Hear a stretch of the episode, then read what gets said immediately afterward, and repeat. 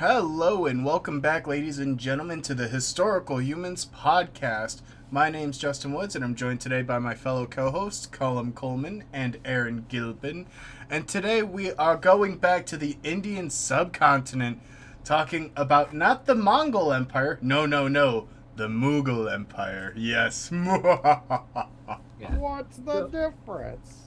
So the Mughal Empire is arguably the like dream child of two of the most terrible warlords to ever set for, foot on Earth. Uh, it is a uh, it is uh yeah, we jump right into this here. it is effectively a combination of uh the Turkish warlord Timur, also known as Tamerlane, and Genghis Khan. oh no. Uh, it is uh, it is known as the is known as the Chagatai Turkish dynasty. Uh, are these Mughals, and that is because uh, uh, Tamerlane was a Turkish warlord who effectively conquered almost everything out in the Near and Middle East. And uh, Chagatai was the son of Genghis Khan, from whom this branch originates. That's some uh, pretty tough lineage there, I must say. I was say, Yeah. especially Chagatai. Like that is the perfect blood child of two really yeah. vicious people.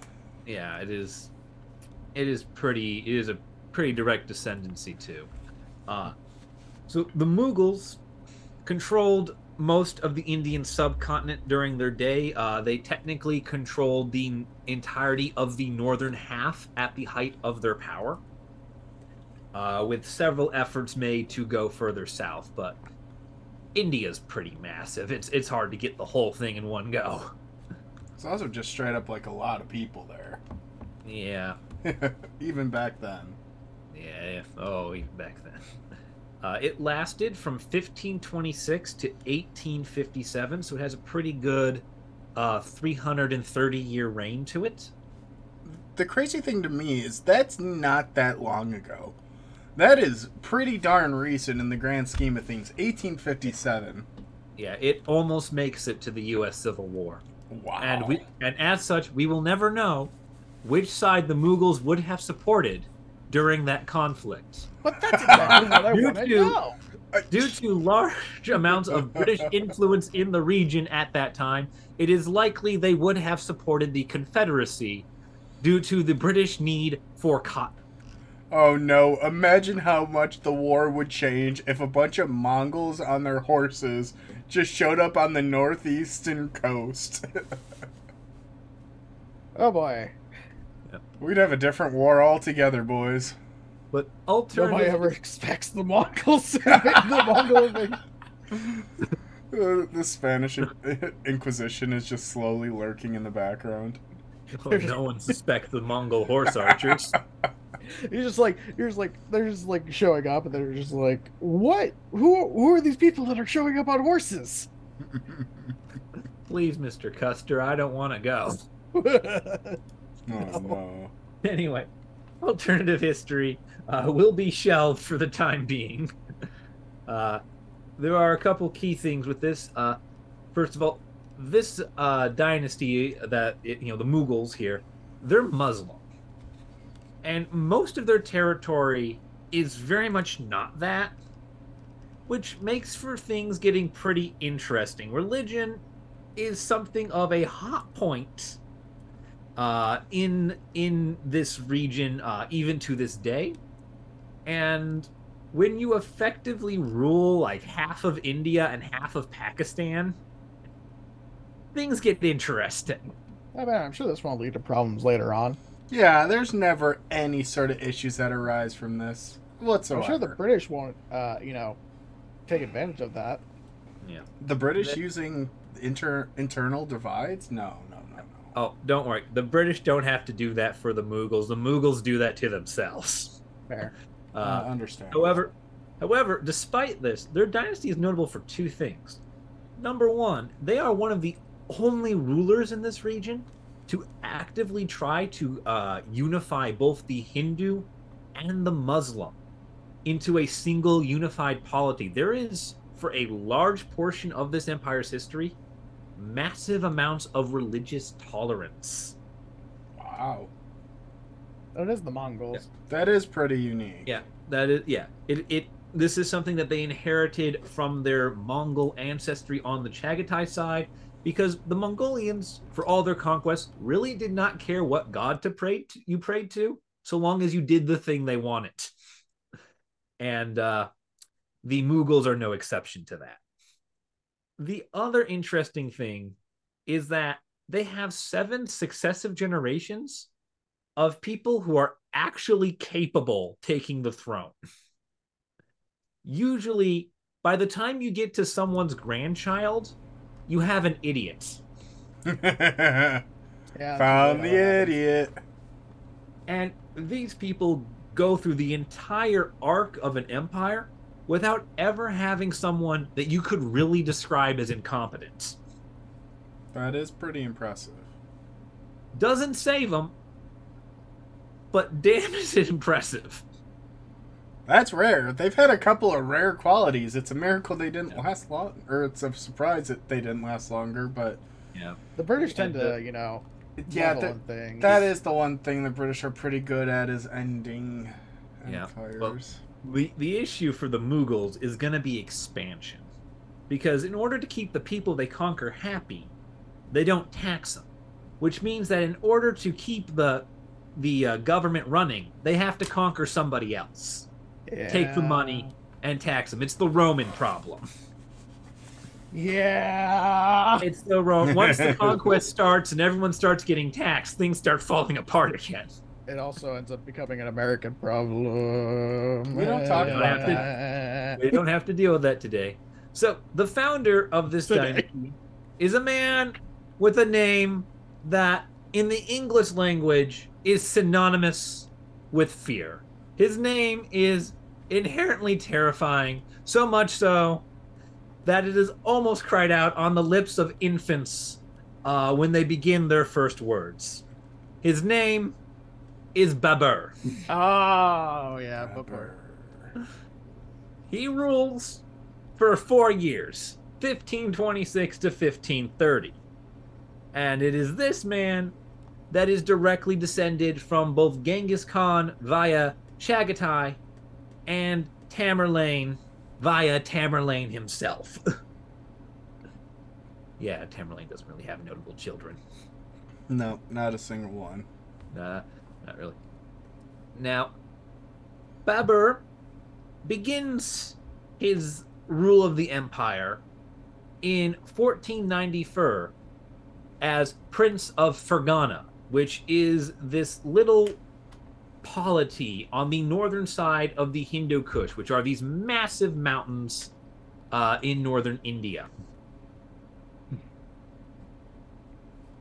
He is not content with this. He sees himself as a descendant of both Genghis Khan and Tamerlane, as a man who has rights to much of the territory around him. And as such, he proceeds to immediately begin conquering Kabul, Ghazni, and Samarkand uh, before turning his attention to India. Now, Kabul and Samarkand were wealthy, powerful cities in their own right. Yeah, Kabul's been a powerhouse for centuries at this point. Samarkand's also pretty famous. I mean, Yeah, even so- among the steppes.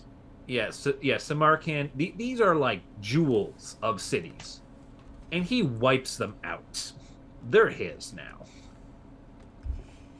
Yeah, this guy just really just uh, just woke up one day and said, "Wait a minute, I'm a Mongol.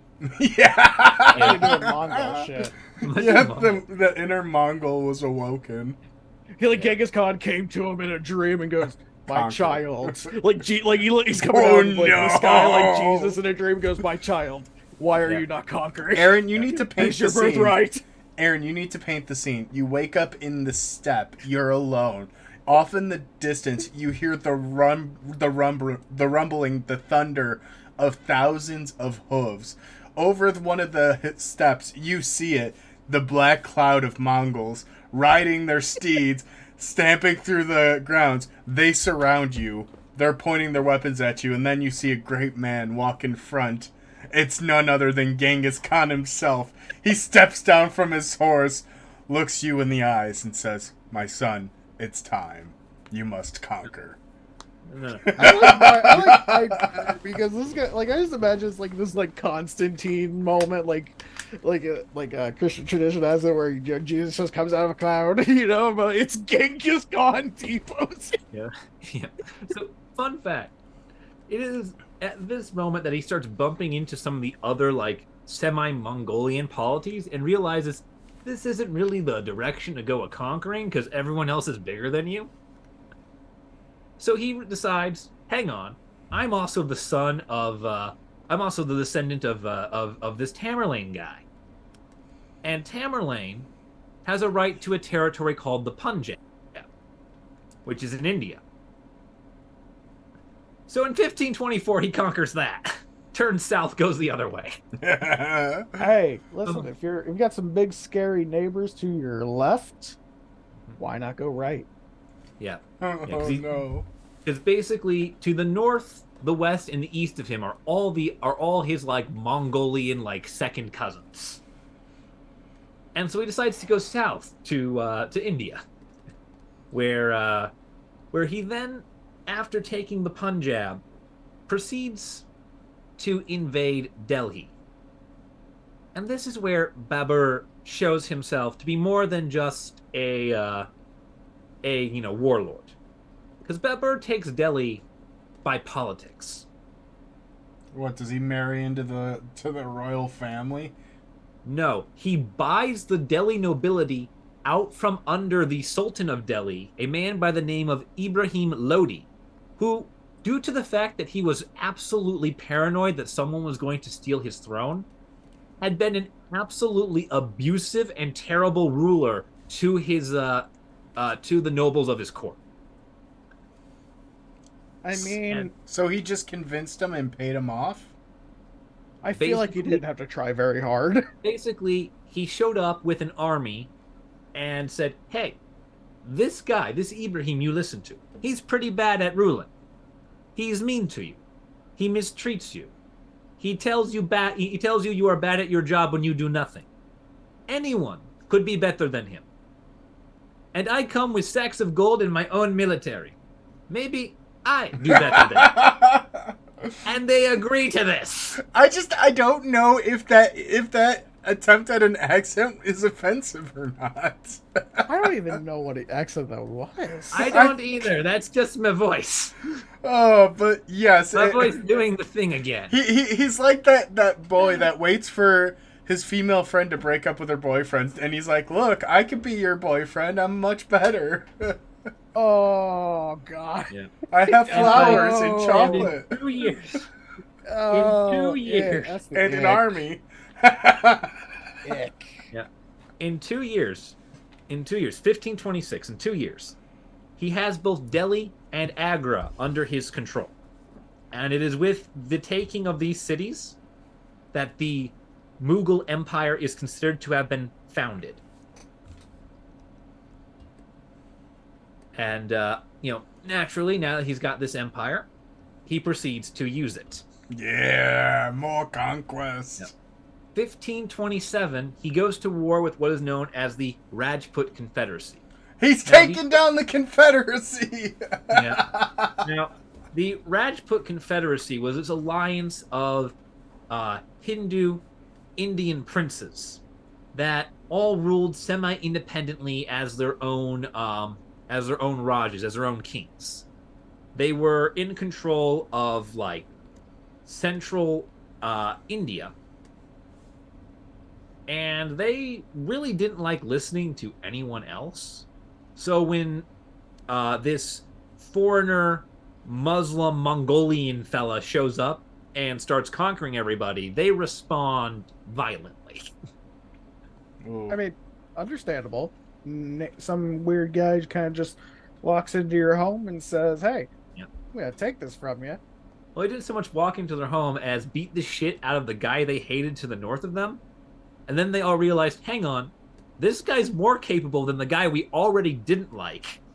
And we See- dislike him for all the same reasons. See, they namely always being laugh. an imperialistic Muslim. See, they always laugh when it's happening to someone else they don't like until they realize they're next. It's the whole like Midwestern philosophy of standing out in your yard watching a tornado go by.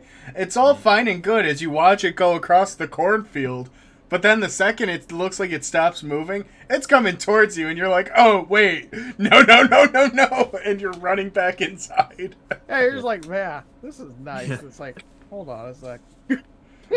Uh, things get worse uh, for Babur here, as the Rajputs prove to be uh, not so much good at getting allies, but simply they manage to prove that you can't have your intention in everywhere at once.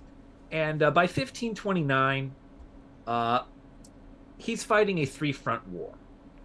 The Afghans have declared war on him and are attacking him in the west. Uh, the Bengals have declared war on him and are attacking him in the east, and the Rajputs are continuing to fight him in the south. He What's up with the beats all three of the them. South? He beats all three of them at once Wow. because in every battle, he uses the environment, outmaneuvers them, and crushes their army. So what you're saying is he saw he saw that three different groups have declared war and said, "Oh, so now it's a fair fight." yeah. Oh. Bring a few more guys; it'll be a fair fight. He, he he he spends most of his time on campaign, and he spends most of his time fighting battles against numerically superior forces, and he keeps winning. Those horse archers, man, no matter what what what scenario you put them in, they just really kick ass. He's just a Mongol. You just got to accept the fact that he's a Mongol. He's got the Mongol blood inside of Oh, him. yeah. He got that dog in him. Yeah. No wonder that, no Yeah. wonder China and Russia keeps Mongolia from having uh, access to the ocean. Yeah, if they got their horses on if they get if they got those horses on ships. Oh you no! know, it's man. all- The- the The third Game of attack on Thrones Japan. from season seven starts playing. It's all the Dothraki cross the sea. It, it'd be the third attack on Japan, the third uh, kamikaze. We don't we don't need that. we don't need that. But uh 1530 he begins uh to die to be diagnosed with a chronic case of dead. And as such he's not able to consolidate any of his conquests or formally finish any of these wars. I hear that is fatal most times. Yeah. He could have just walked it off. I don't know what he's talking about. You know, back in my day, we used to just walk it off. We didn't die. yeah. Now Yeah, that's why we got a gerontocracy now in Congress. I thought that was just the old folks' home. Yeah. So anyway, uh, when Babur dies, his son Humayun uh, succeeds him. Now Humayun is going to last from 1530 to 1555, and Humayun comes into a real problem the second he sits on the throne.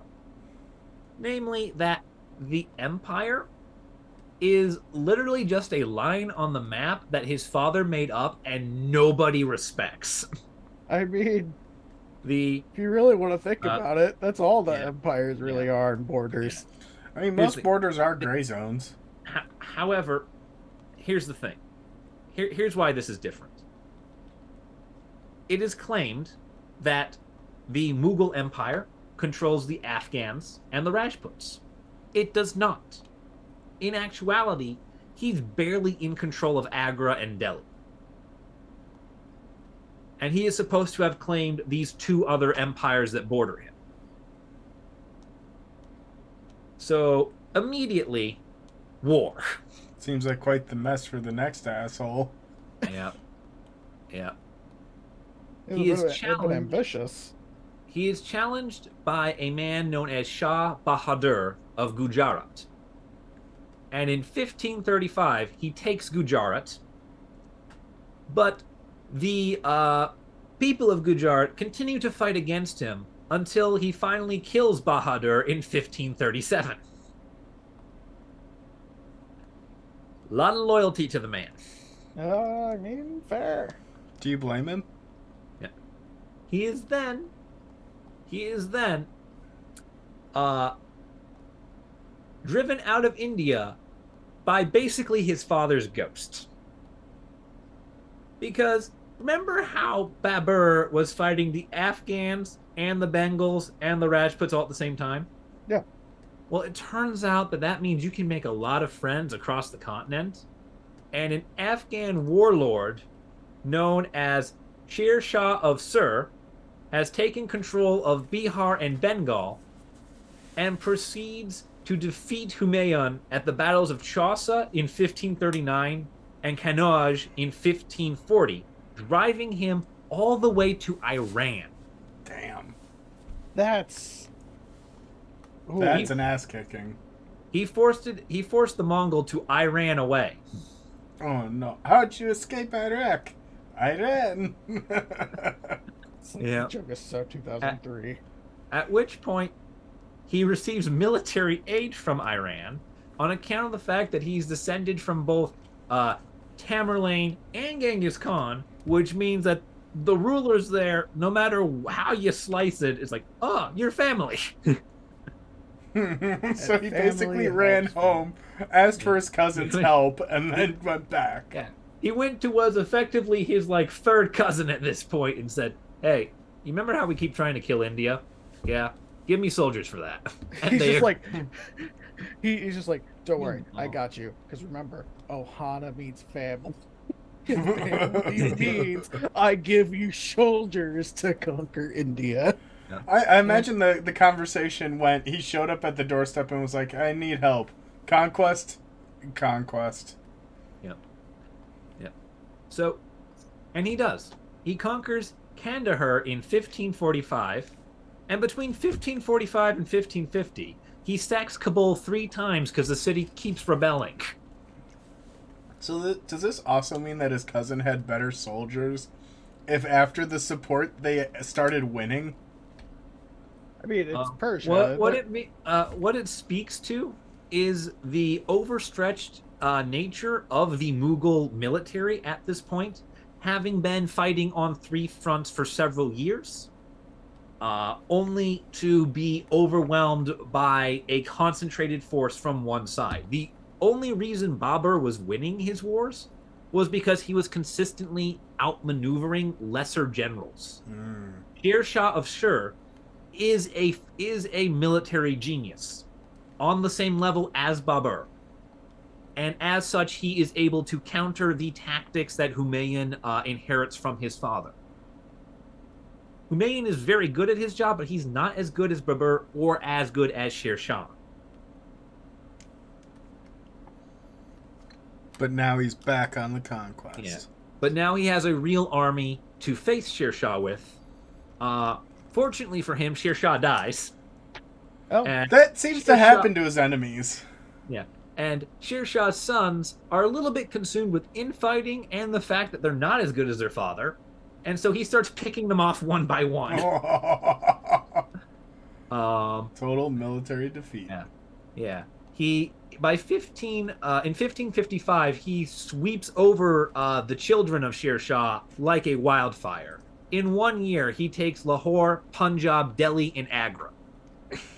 Wow. just wipes them back out of his. He- ben Bengal still exists independently, but his heartland he just sweeps over and wipes them out. So he must have lived a long, fruitful life after conquering all these lands back. You know, He also retaking his father's empire. Yeah, he kills himself in suicide by bookshelf. It happens to the best of us. He's in his library, uh, his private library, and he falls down the stairs. That seems a little suspicious. Anticlimactic. Yep. It- He does it the same year he retakes the city and gets to visit his library again for the first like- time in uh, what would be 15 years. He's Was it just like so a excited. He's just like, oh yeah, I can't wait to take this back to my room and reef. Whoop. Or was it like a really clever assassination where they just put a tripwire at the very tippy top of the stairs? Uh, no, uh, what it is is the man is in his 50s, and um, there is absolutely no concept of OSHA safety regulations in this building. Oh, fair. his like knee just gave out at like the wrong time. Like I've had that happen where you're just walking normally and like your knee just goes. Yeah. He's been king for 25 years.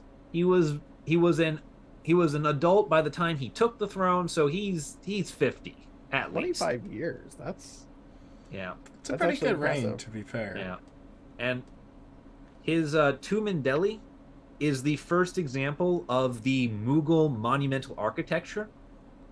It's a World Heritage Site because of this, because his tomb is the first thing that the Mughals like actually build in what can be described as their own style. So be sure to check out our uh, historical humans heritage series to see it.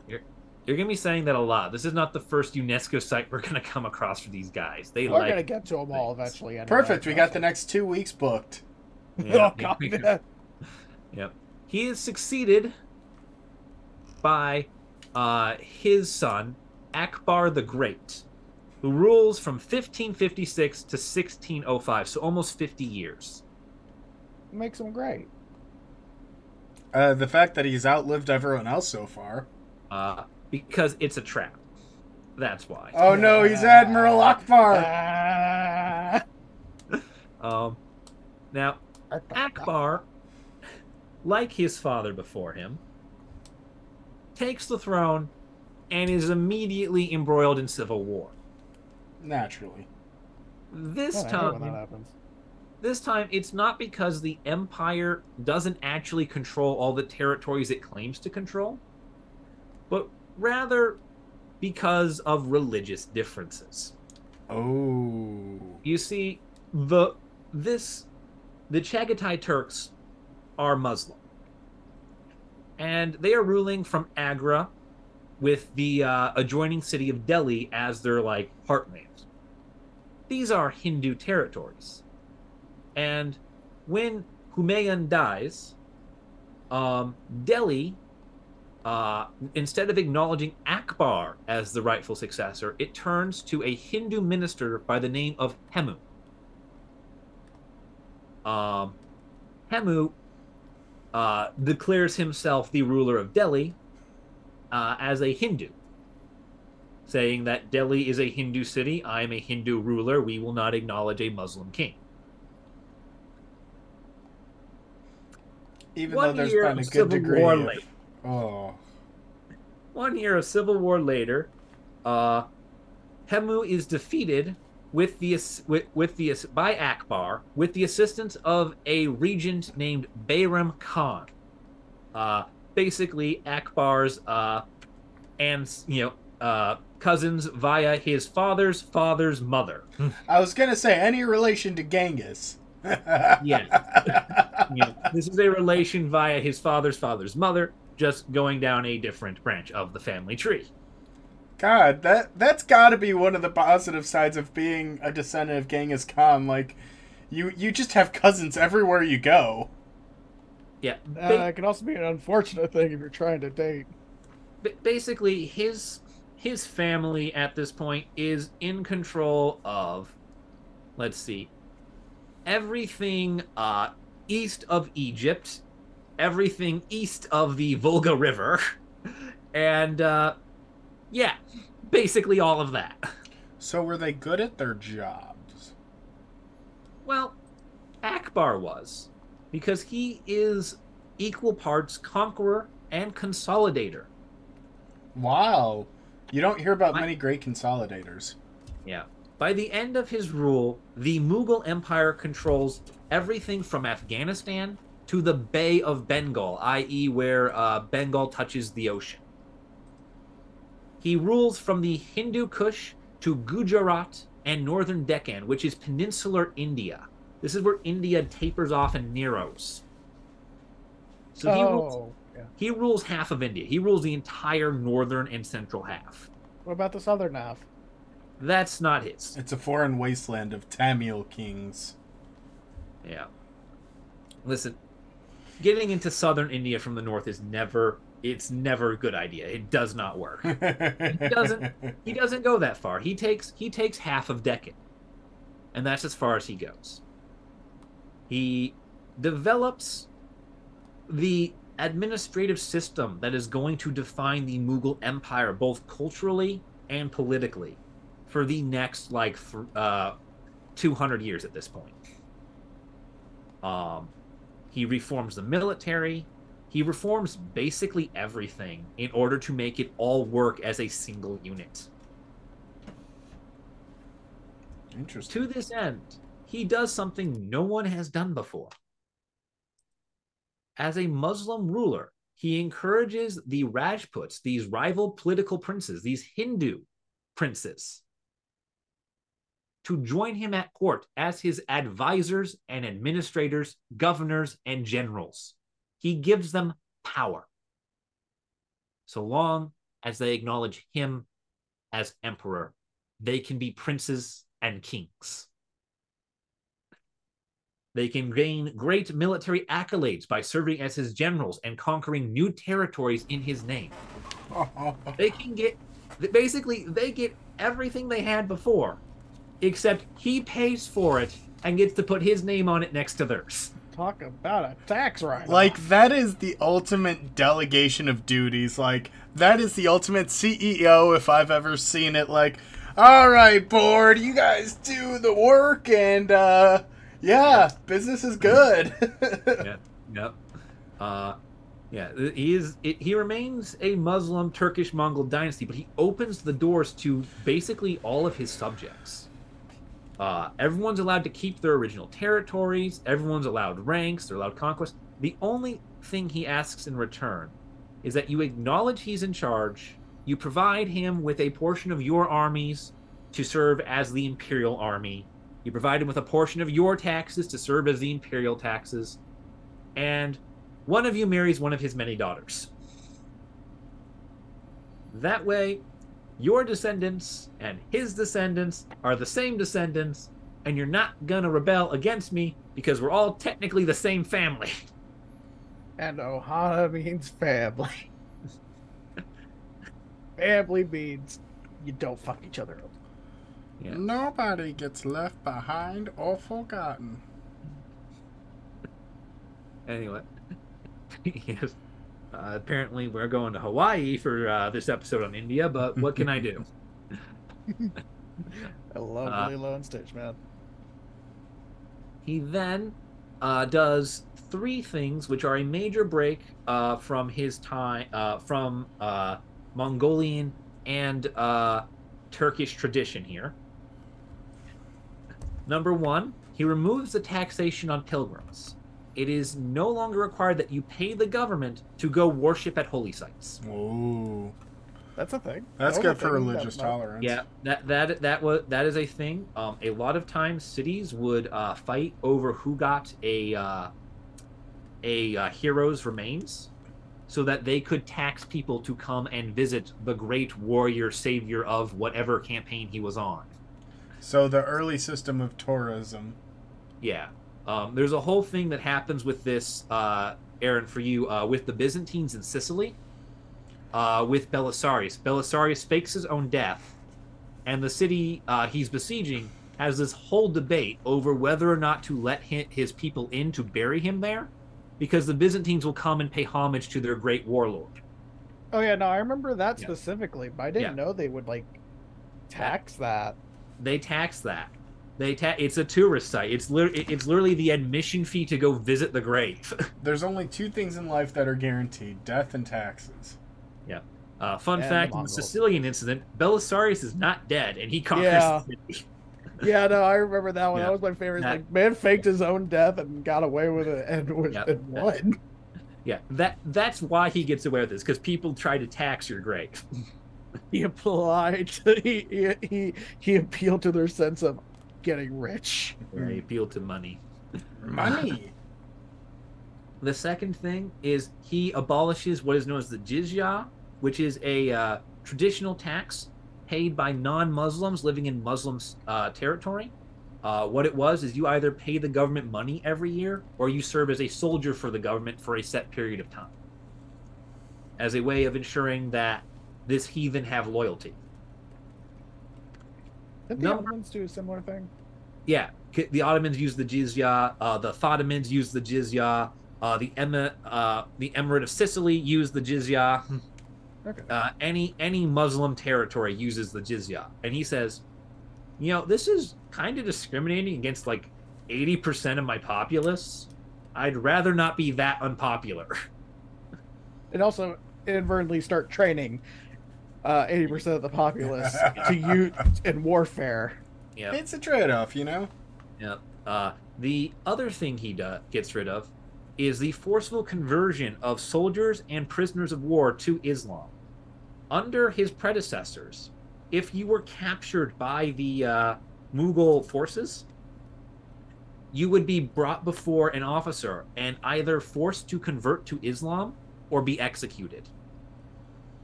Ugh. This was seen as wasteful and alienating, as basically you have he now has Hindu generals telling POWs who are Hindu to convert from Hinduism to Islam or die. No one is going to follow this order. So he just gets rid of it. It's you know, it's a matter of convenience. Fair. Yeah. At least it's better than executing anyone who didn't believe. Like that is kind of a good way to alienate your soldiers. Yeah. Yeah. And because he's expanding uh, so rapidly, anyone who gets on board with him early gets massively rich with new territories, new uh, um, taxes, new just looting. Because he's expanding the empire to, you know, two, three times its size. So if you were with him from the beginning, you get a little slice of everybody's pie. Hmm. Everyone gets rich. It's the earliest Yeah. pyramid scheme outside of Egypt. Yep. Yep. In uh and uh, with that, we get to see some of his uh, conquests and uh, laws here, because this guy, this guy really is like the focal point of the empire. He is their high point. That's Uh, something. Yeah. In 1568, he conquers part of Mewar uh, by taking the historic fortress of Chitor and massacring everyone inside. This is his Mongolian side coming out, and this is him asserting himself as effectively a, a warlord. Chitor was famous for holding out against mighty empires and great armies, and by destroying it, he sent the message that the price of resistance was absolute death and that no fortress could hold him. That said, he does not successfully take all of Mewar. Mewar is a freaking nightmare, and it will continue to haunt the Mughal Empire for generations.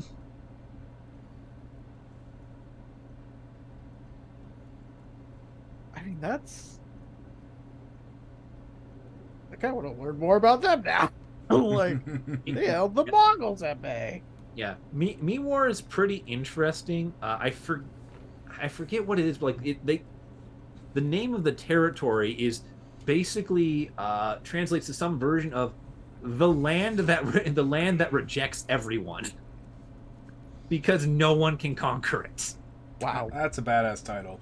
Yeah, it, that's not the actual translation, but something along those lines, alluding to the fact that like you know, you know, many have tried and all have died trying to take this. You know, it's, it's like how uh, the Middle East became known as the graveyard of empires when the British started losing control there. Oh, yeah. It's it's got that sort of reputation among the states of India.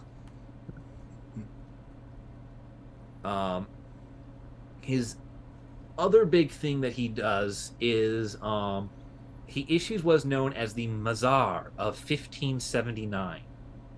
This is a public edict where he declares himself the final arbiter of all things Muslim in terms of religion. Now, traditionally, a council of theologians, scholars, and uh, judges uh, would handle, would hold this position, would handle these matters. However, Akbar knows that by the strict doctrines held in places like Mecca, he is being absolutely, undeniably heretical. Because he is acknowledging non Muslims as equals. He is acknowledging heathens as human. and in Mecca at this time, mm-hmm. there's only Muslim and murdered. The bar So- is so low. Yeah. So he does this so that his policies of religious tolerance could be seen as not heretical, but as within the confines of Islam and as mandated by Islam. He takes love thy neighbor and just plasters it over everything and says, back off. I can't. I can't blame him. Yeah. He then opens religious grants to people of all religions. What this means is that you are no longer required to be a Muslim to have government funding to do science. Hmm. That's if great. you want yeah, if you want to advance mathematics, astronomy, uh, you know, engineering, you no longer have to prove that you're Muslim and that you are doing this in the name and glory of Allah. Hmm. You just have to prove you know what you're doing. ah, finally, a man of science! Yeah. Yeah, you can see why like the religious tolerance bar uh, for the Mughal Empire is such a big keynote. The, the, Akbar just basically fabricates it all and says, "This is how we're doing things." he's just. He's just like, listen, man. Look, I don't care what you worship, but let's do some science. Imagine if the U.S. took this approach now. Imagine. I don't know. We were supposed to. Aaron, just imagine.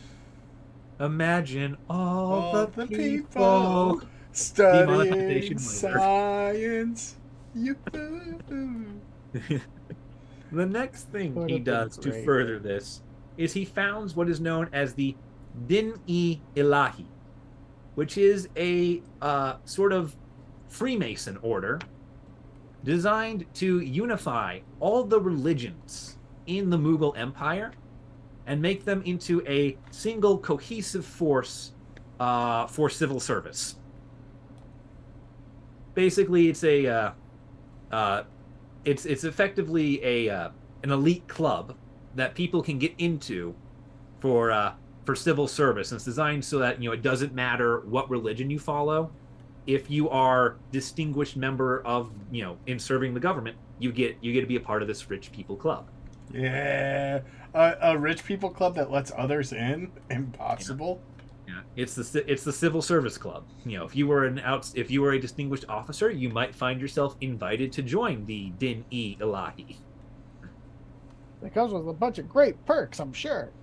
Yep. Uh, namely, there is a lot of prestige uh, around it since it is considered a scholastic and theological club, meaning that you suddenly have authority on things like science and religion, and you get to talk to people who actually make government decisions one on one in private. I'm an expert. Hi. Yeah. uh, Yeah, politicians listening to experts in their respective fields and making decisions about it. Imagine. God, I wish I could. Oh. Congratulations. Congratulations. You get to have dinner about policy with a uh, congressman. Uh, downside, she's from Colorado. Uh, Plus Uh, side, we're going to a movie theater. Um, all right, before before our own before our own country hates us and the uh, tomahawk missiles come raining down, why do I hear Uh, a drone? uh, the next thing he does is he turns to the military. Uh, at this point, uh, he has a feudal military made up from dozens of ethnicities and you know even dozens more of polities that uh, have served under him. He says, no more of this. Uh, you can all have your own individual militaries, but it's going to adhere to a unified structure. So that way, all the ranks are standardized. There is no, there is no what the hell is a commodore going on uh, in this. You know, Kamahua? yeah, Or fun is it not Commodore. lieutenant? It's Is a it very lieutenant outdated military lieutenant? rank. But yeah, there, there there is no there, there is no confusion as to who answers to who. Everything is strictly laid out, with of course, uh, him at the top. Naturally. Naturally. He also creates an entire branch of the military dedicated to running around conducting financial audits of other military officers. Beautiful. Just imagine. Excuse me, it sir. Your impossible. spending on supplies for this month. How did you spend 30,000 gold coins on Yeah. furnishings for the horses? You have two donkeys and what looks like a drunkard in that pen. Yeah, it's yeah, it's the sort of thing that he makes it impossible to defraud his government or take bribes because it's not just the salary, it's not just the spending in the garrison that gets audited. It's his per it's the personal taxes of the man uh, in charge that get audited. Meaning that if it says you make 3000 coin a year and I find that you spent 3001 coin, you are dead. Listen, I don't understand how you misplaced two trillion dollars in government spending to in a, to fight in this war. Oh no. like, where'd Yeah. it go? Yeah, this is a very real fear of Akbar's, and he makes sure it does not happen. God, What? just imagine. a, a effective bureaucratic government that watches spending and oversight. Imagine. yeah. Man, he really is great. He got this. I game, would vote man. for him now. Shit. I know, yeah, can, we, can we vote for him? I mean, granted, he's a little bit older than all the other candidates, but I think he's Uh, doing a he's good not American, so that's a that's enough Uh, for me. we'll make him an honorary American. Yep. Yeah. Now, after 30 years of consolidation and reorganization, Akbar is finally ready. In Um, 1586, he embarks on a series of conquests for the next 20 years. we're going on a Trip, trip trip. to conquer all this shit. yeah. He takes Kashmir in 1586, Sindh in 1591, Kandahar and Afghanistan in 1595. Damn, he went further than Kabul. Yep. So he really didn't give a shit about his cousins, or did his cousins lose power at this point? Uh, the Afghans have been at war with with his family since the time of Babur in 1529. So he's just finishing the job. Damn. Uh, also, uh, he has not forgotten that it was an Afghan general that drove his father from the Mughal heartland. So- Ooh, He had a bit personal of a vendettas. Yeah, Vendettas. Uh, by 1601, he has taken Khandesh, Berar, and parts of what is known as Ahmed Nagar, uh, which is effectively uh, it's effectively the entirety of of the Mughal Empire. If you were to look at it on a map, he has it all. He's got he's got most of everything he's ever gonna have. So he's done a pretty darn job, darn good job at what he's what he's meant to do. Yeah. However, however, uh, his reign is not without its blemish. Did he fall down a staircase too? Uh, no, he lived too long. He's been on the throne. He's been on the. Th- this guy sits on the throne for 50 years. Uh, it's like a His Ramsay son- situation. His son, Salim, uh, rebels against him in 1599 because the old man is taking too long to die. Oh no, it is a Ramsay situation. Yeah. Uh, Salim is very eager for power. He wants to place his pow- his father. Uh, fun fact: he starts this rebellion despite being confirmed as Akbar's heir. So he's He- already next in line. He's What? already next in line. His issue is that waiting six more years for his father to die of dysentery is too much. Dysentery? Oh, man. Dysentery. He must have been playing Oregon Trail. Yeah. Yeah. Uh, so, despite the rebellion, which is not successful, Salim still takes the throne. Hey, if you're the most fit successor. Uh, Yeah. Stage a coup and he still gets away with it. Yep. The rich Yep. get richer. Yep. Uh, he rules from 1605 to 1627 as Jahangir. However, there is a period of time between 1613 and 1625 when he's technically not the ruler. And rule instead passes to a woman named Nur Jahan.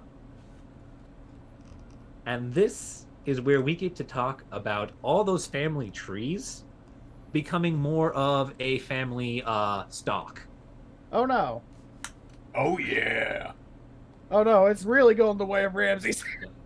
Yep. So step number one, Du-du-du-du-du-du-du-du. he ends the war with Mewar, um, which was still independent despite Akbar waging war on it for basically the entirety of his reign. Damn, they held out for a long time then. Yep. Uh, basically, uh, Jahangir gets acknowledged as suzerain of Mewar in exchange for Mewar keeping almost all of its uh, freedoms and independence uh, and nominally paying tribute to him, as opposed to a number of the other polities which were fully under his control and really were, you know, rulers of their territory in name only. So they get a lot of extra freedoms in exchange for stopping the fighting. Damn. He then, in the year 1611, marries Nur Jahan, uh, his queen, who will take over uh, for him. And the very next year, 1612, he has his third son, Prince Khurram, marry Nur Jahan's niece. Because Nur Okay. Jahan had a brother, Nur Jahan's uh, brother had a son. Nur Jahan's brother is a man with the title of Khan. I guess they'd be cross cousins, so I guess I mean, It's pretty, it's pretty far out at this point, but uh, the sons of Genghis. That's like second or third. Co- I think it's like third or fourth cousin at that point. Which well no, if Well, it's her no, no, no, no, it's her brother's kid. her brother's son, not her, Her- her brother's brother? son's kid. No, so the so her brother's daughter marries her husband's son. Okay.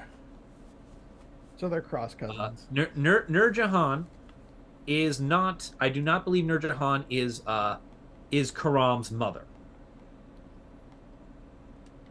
Oh, Oh, so that's Nur not Jahan bad. Is not, that's yeah, not it's not that then. bad. It's not that bad. No. What it, what it does is it means that these families are linked up in a very interesting way. Because Nur Jahan is simultaneously Khurram's stepmother and uh and Aunt? Khurram's aunt-in-law. This gets things real messy real quick.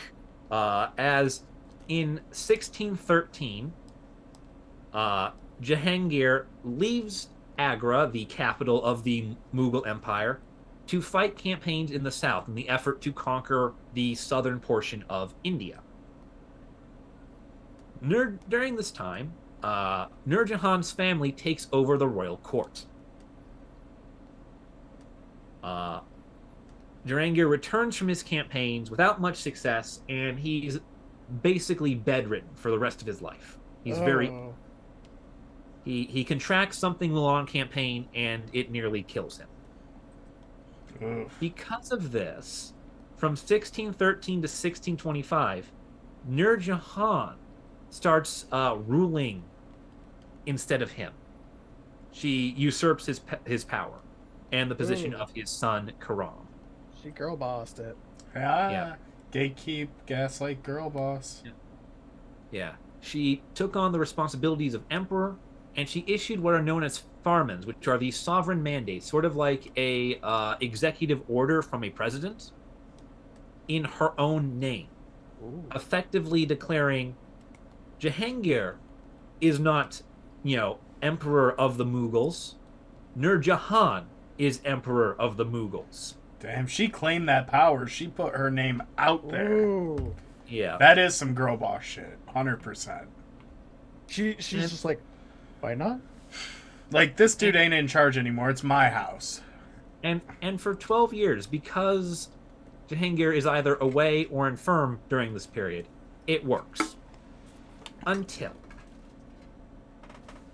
she attempts to use her new position as you know de facto emperor to change the line of succession so that Prince Khurram is no longer the heir of Jahangir. Prince Khurram will no longer inherit when Jahangir dies. Oh, girl boss He a little too close to the sun. Yeah, Yeah. Icarus. Yeah, she wants her child by Jahangir to inherit, not Ooh, his half brother Khurram. that's I mean, that's not. Yeah, but he is older in terms of Here- succession lines. Yep. Here's the problem. Prince Khurram is married to her brother's daughter. Her brother is a man named Asaf Khan. Asaf Khan, being her brother, finds out about this and is enraged that she would attempt to replace his daughter's line in the uh, in the right of succession.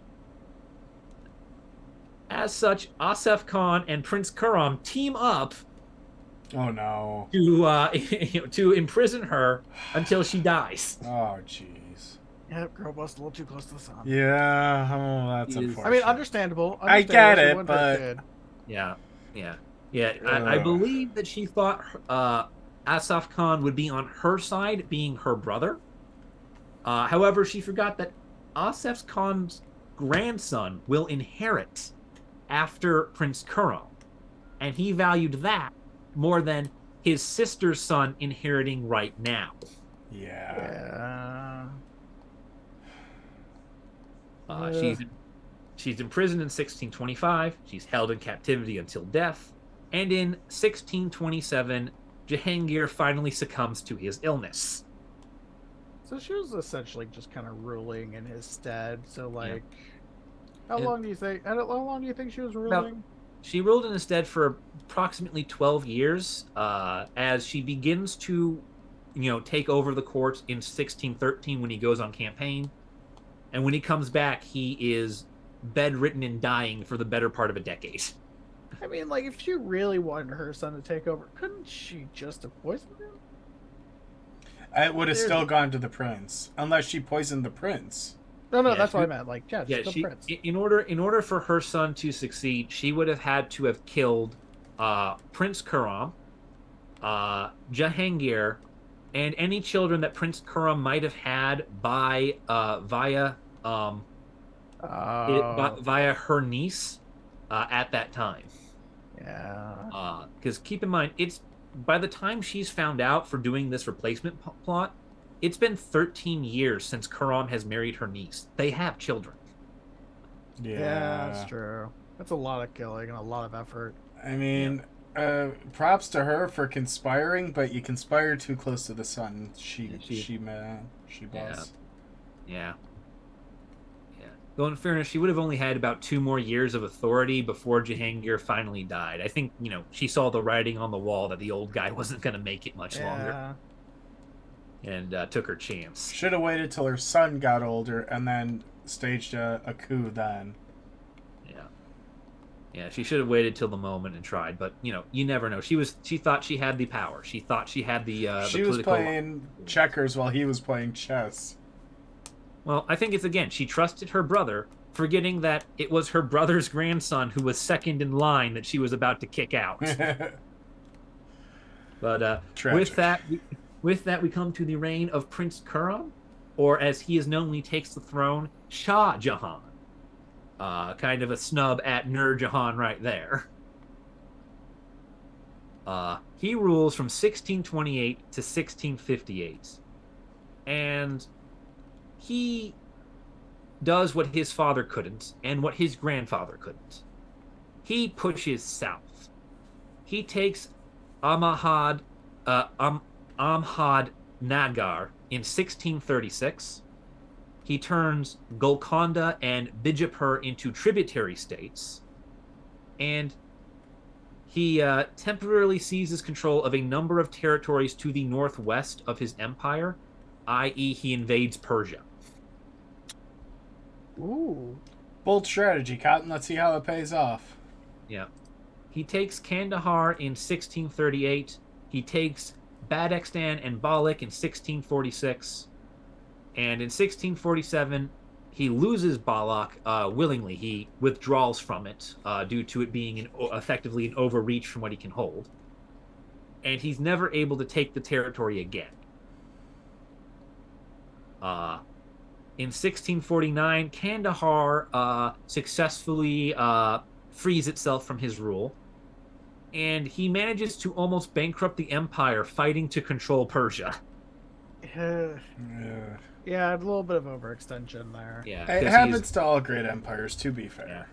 he- he's he's effectively moving out into a flat open area with no discernible like border and trying to take pieces of it without realizing that you can't actually hold part of it unless you hold all of it.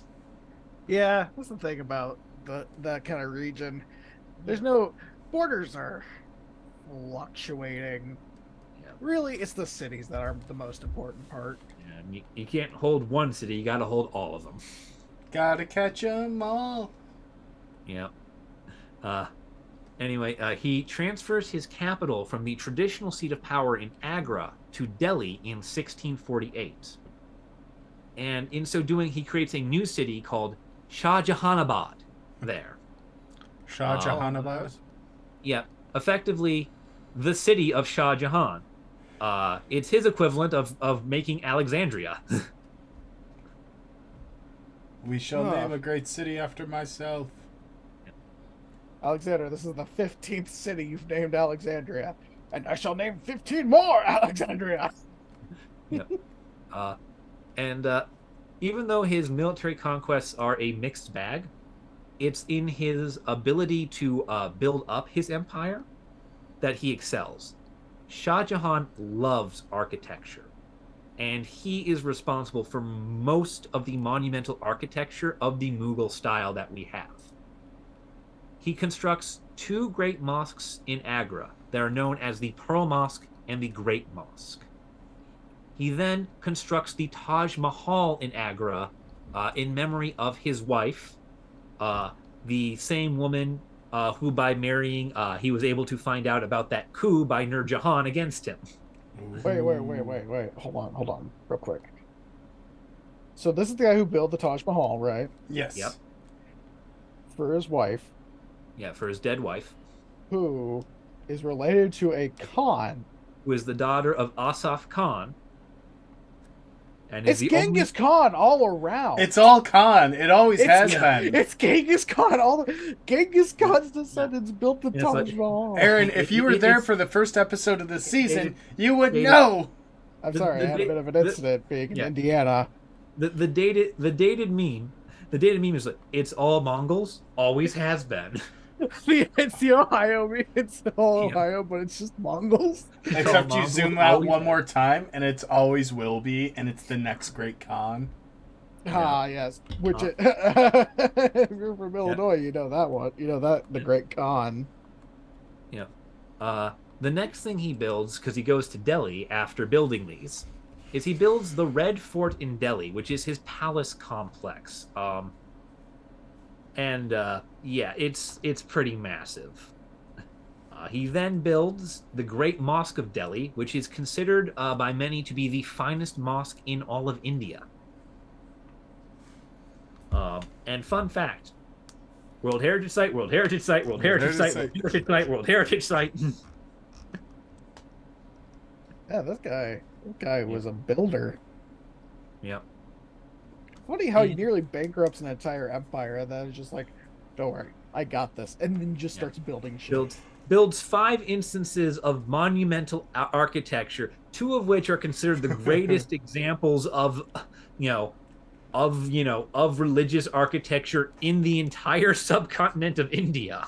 I think naturally we're gonna. on Have, the top ten list. I think naturally we're gonna have to do one on the Taj Mahal. Eventually, I figured. Yeah. Why not- and probably the Red fun they're all up there. oh God, they're all up there.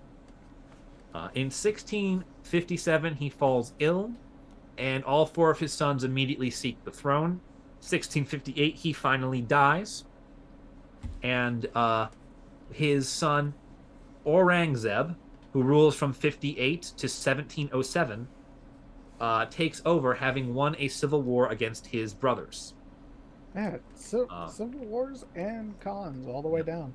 Yeah, four-way civil war.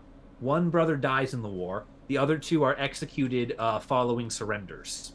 Isn't that technically kind of the same though? Like if you're executed after surrender, it's still part of the war. But three of them going down that way, like he was not taking any chances. Yeah. uh, Aurangzeb uh, expands the empire for one final time. Uh, however, it's not by conquest. Instead, what he does is he takes the tributary states of Bijapur and Golconda and annex them. He makes them formally a part of his empire. They are no longer puppets paying tribute. Representation? No way. Yeah. He uh uh he however has major political and religious intolerance. Uh he is severely traumatized by the like civil war and by uh a number of betrayals that happened to him early in his reign and it results in him becoming one paranoid uh ruler. Oh, so he goes. He essentially goes the way as the first uh, guy that. Uh, Yeah, Yeah. the very first one. Yeah, well, he not goes like the first one, but like uh, yeah, whoever he- he go- fights. Yeah, he goes the Oh, way of Ibrahim. Ibrahim Ibrahim Lodi, uh, who was the Sultan of Delhi, which is fun fact. Uh, now, now also one of Aurangzeb's titles, being the fact that the Mughals now rule from Delhi. It's all Oh, the irony. it's all Yeah. Mongol. Always has been. Yeah. Now, the issues begin in 1666, just eight years into his reign, with the conquest of the Maratha. Now, he conquers Maratha, brings their elite into his service, follows the same pattern that worked for Akbar. Except Shivaji, who is the ruler of the Maratha, is cunning, duplicitous, and absolutely unwilling to back down. Uh, Shivaji, despite being defeated, captured, and brought to court, and you know, effectively restored as you know a servant under uh, under Aurangzeb, uh, flees the court and starts a rebellion. Uh, after another eight, ye- uh, no, uh, yeah, another eight years of Aurangzeb being unable to catch him, in 1674, he crowns himself uh, king in a Hindu religious coronation, basically saying, for eight years, these Muslims have hunted me, and for eight years they have failed.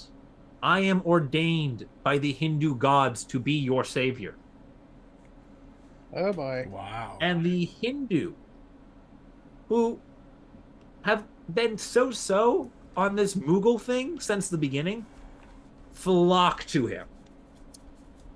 Uh-oh. And he has an army of religious zealots. Oh boy. Once they get representation, this is what happens. Oh no! Yes. Yeah. And here's the thing between Uh. between the masses rallying behind him and the fact that for eight years you couldn't catch this man, a lot of the Punjabs uh, and the Deccans uh, start to side with him. Deccan has long since been near the southern extent of the Mughal Empire. They have long since been a border territory. Uh, and the northern Deccans uh, really don't like being split off from from the southern half. So they join the rebellion. Very fair. The Punjabs love their independence and see a chance to reassert themselves. So they join the rebellion. You see how this keeps going. Dominoes. Once one falls, they all come crashing down. Yeah. Multiple rebellions break out across the empire. And Aurangzeb, in an effort to maintain control, clenches his fist. He goes for a hard line against the revolutionaries.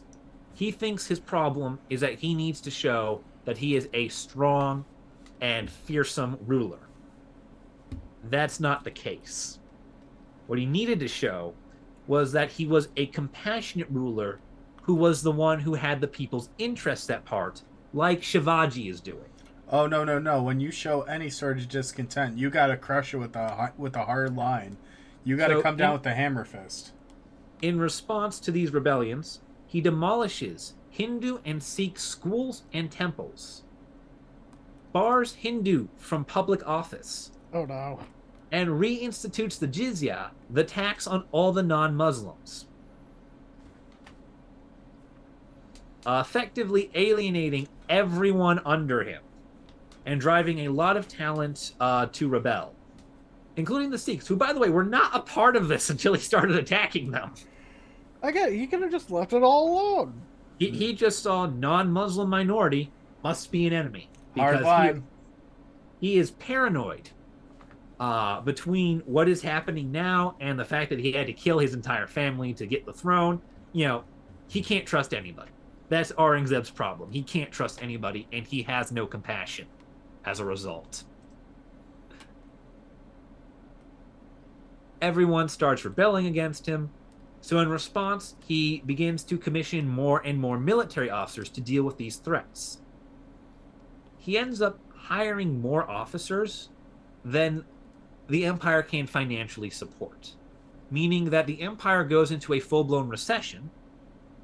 And because he's expediting a lot of people into the officer class and into the ranks of the military, the quality of his military officers goes into a sharp decline as well. So the people are rebelling. There's massive religious intolerance. The quality of his army is dropping off drastically, and uh, everyone is poor now. Mm, I'm in danger. not not looking good. Um, yeah, it's bad. Amazingly, this does not destroy his empire. Akbar did his job just well enough to keep this together. Yeah, like he he Cool. corrected Cool. the ship and ironed out quite a few things to to pave Yep. the way. But Ship's ooh, got a few holes, but it's still afloat.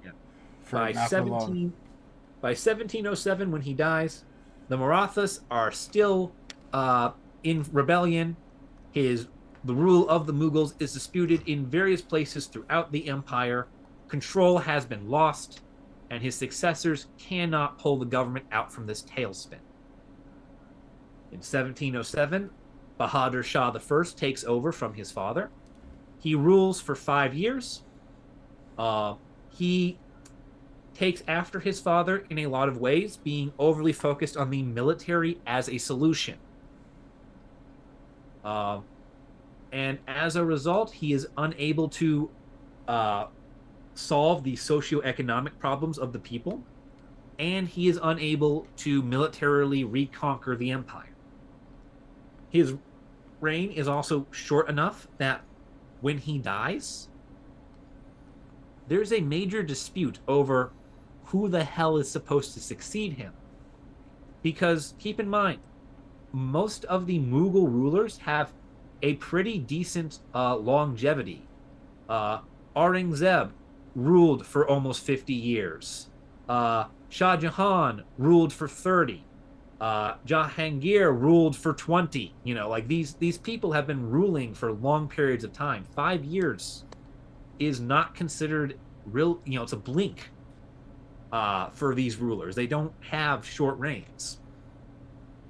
So there's a major civil war, which is won by a man named Farrukh Siyar, who rules for uh, six years, 1713 to 1719. He manages to take the throne thanks to the support of two influential governors, who he makes his uh, chief vizier and his chief war general, respectively.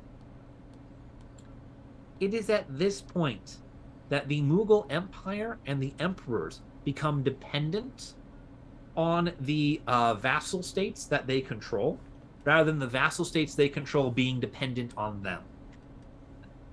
As just six years into his rule, his chief vizier and his chief war gen- assassinate him. You hate when that happens. Yeah. They conspired with the ruler of Jodhpur, which is part of Mewar, to kill him and put Muhammad Shah in his place.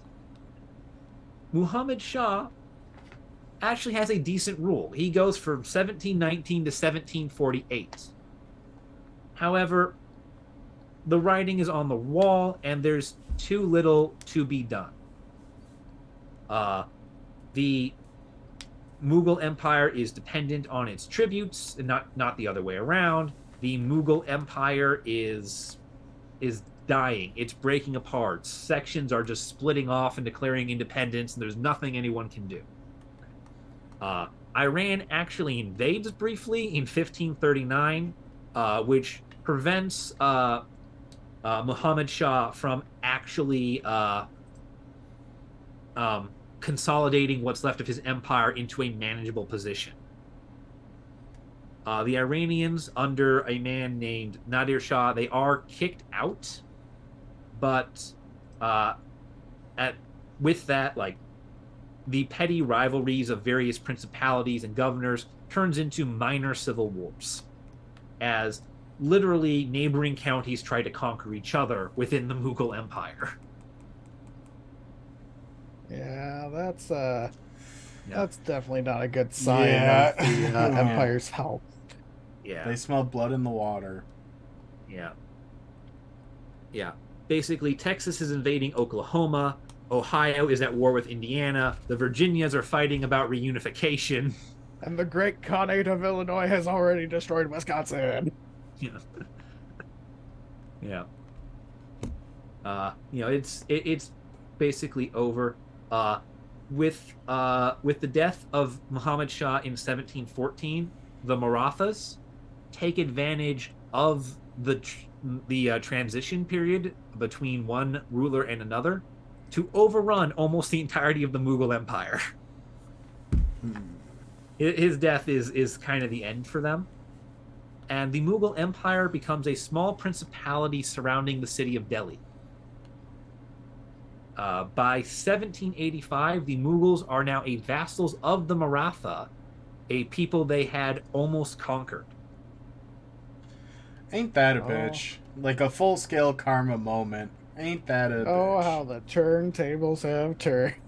Fortunately, just under 20 years later, uh, the Marathas get taken out and the Mughals become subservient to the British. Oh, wow. Oh, not the British. God Yep, 1803, the British take over uh, Delhi and uh, and begin ruling over the Mughals with much the same arrangement that the Mughals had with the Maratha. You know, why is it that anytime something happens in history, it's the fucking British, man? Oh yeah, that, that actually brings us to bah- Bahadur Shah II, who rules from 1837 to 1857.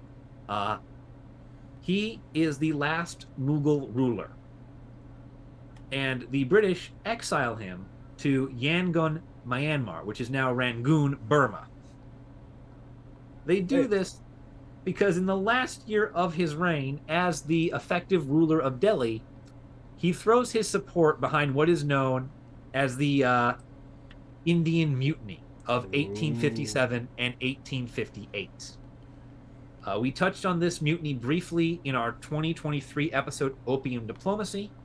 Effectively, what it is, is the British stationed Indian soldiers in India to serve as a British peacekeeping force and enforce British rule, except the people of India did not like British rule, and once they had been armed and uh, taught how to fight the British way, proceeded to turn on the British. Use their old tricks against them. Yeah, perfect. the the British Indian Army rebels against the British Empire. Uh, it lasts about a year and is unfortunately put down. We gotta put her down, boys. Gotta take her out. Uh, uh, and it is responsible for ending uh, the uh, Mughal line of the Chagatai Turks.